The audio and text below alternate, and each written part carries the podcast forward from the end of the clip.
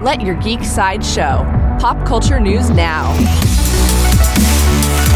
Hi, this is Andrew, and here are your pop culture headlines. New from Netflix Netflix shared the first official trailer for The Monkey King. The film is an action packed family comedy that follows a charismatic monkey and his magical fighting stick on an epic quest for victory over 100 demons, an eccentric dragon king, and monkey's greatest foe of all, his own ego.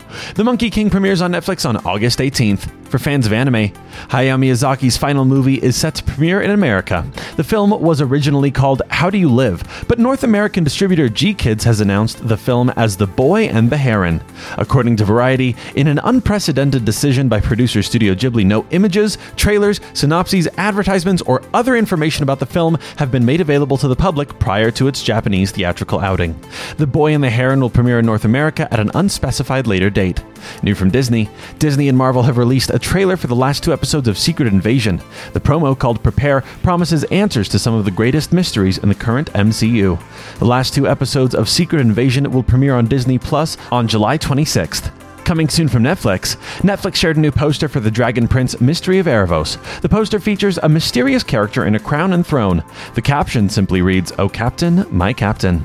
Season 5 of The Dragon Prince premieres on Netflix on July 27th.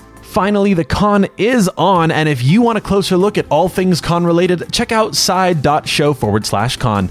This has been your Pop Culture Headlines presented by Sideshow, where pop culture is our culture. For any more ad free pop culture news and content, go to sideshow.com forward slash blog. And if you like this short form podcast, go ahead and leave it a good review on your favorite streaming platform, or share it with a friend who you think would like it too. Thanks for listening, and don't forget to let your geek side show.